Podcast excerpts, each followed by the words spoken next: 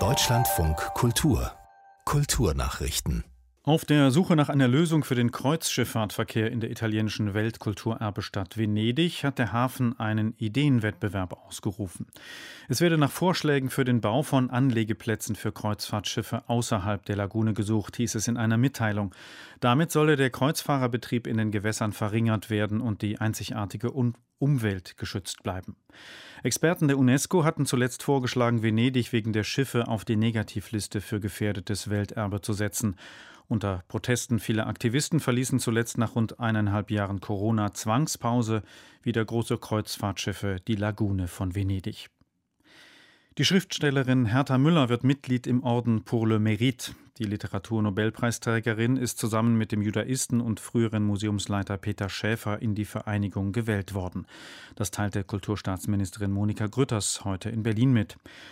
Hertha Müller hatte 2009 den Nobelpreis für Literatur gewonnen. Zu ihren besonders bekannten Werken zählen die Bücher Atemschaukel und Herztier.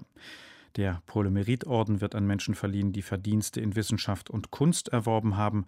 Der Vereinigung gehören 80 Persönlichkeiten aus dem In- und Ausland an. Rund 10.000 Menschen hat die Robert Bosch Stiftung in Deutschland, Frankreich, Großbritannien, Polen und den USA zu ihrem Verhältnis zur Demokratie befragt. Die Studie hat ergeben, dass es in Deutschland ein solides Vertrauen in Institutionen gibt. Bei vielen Menschen sei auch die Bereitschaft erkennbar, elitenkritische Aussagen bis hin zu Verschwörungserzählungen zu unterstützen. Jeder Zweite sehe Politiker als Marionetten der dahinterstehenden Mächte oder denke, die Medien verfolgten ihre eigenen Absichten, statt Fakten zu berichten. Die Studie zeige auch, dass es keinen Ruf nach Alternativen zur Demokratie gebe. In allen fünf Ländern bejahe die große Mehrheit der Menschen das Prinzip der Volksherrschaft und bekenne sich grundsätzlich zu den gemeinsamen Werten Rechtsstaatlichkeit, freie Wahlen und Meinungsfreiheit. Die Stiftung Preußischer Kulturbesitz soll reformiert werden. Heute beschloss der Stiftungsrat nach den Empfehlungen der Reformkommission einige Änderungen. Sigrid Hoff. Der Verbund von Wissenschafts- und Forschungseinrichtungen, Bibliotheken sowie Museen bleibt erhalten. Abgeschafft wird allein die Generaldirektion der staatlichen Museen. Die Hauptverwaltung der Stiftung wird in ein Servicezentrum umgewandelt mit dem Schwerpunkt Bauvorhaben und IT-Dienstleistung. Dem Stiftungspräsidenten wird ein Gremium aus Kollegen zur Seite gestellt.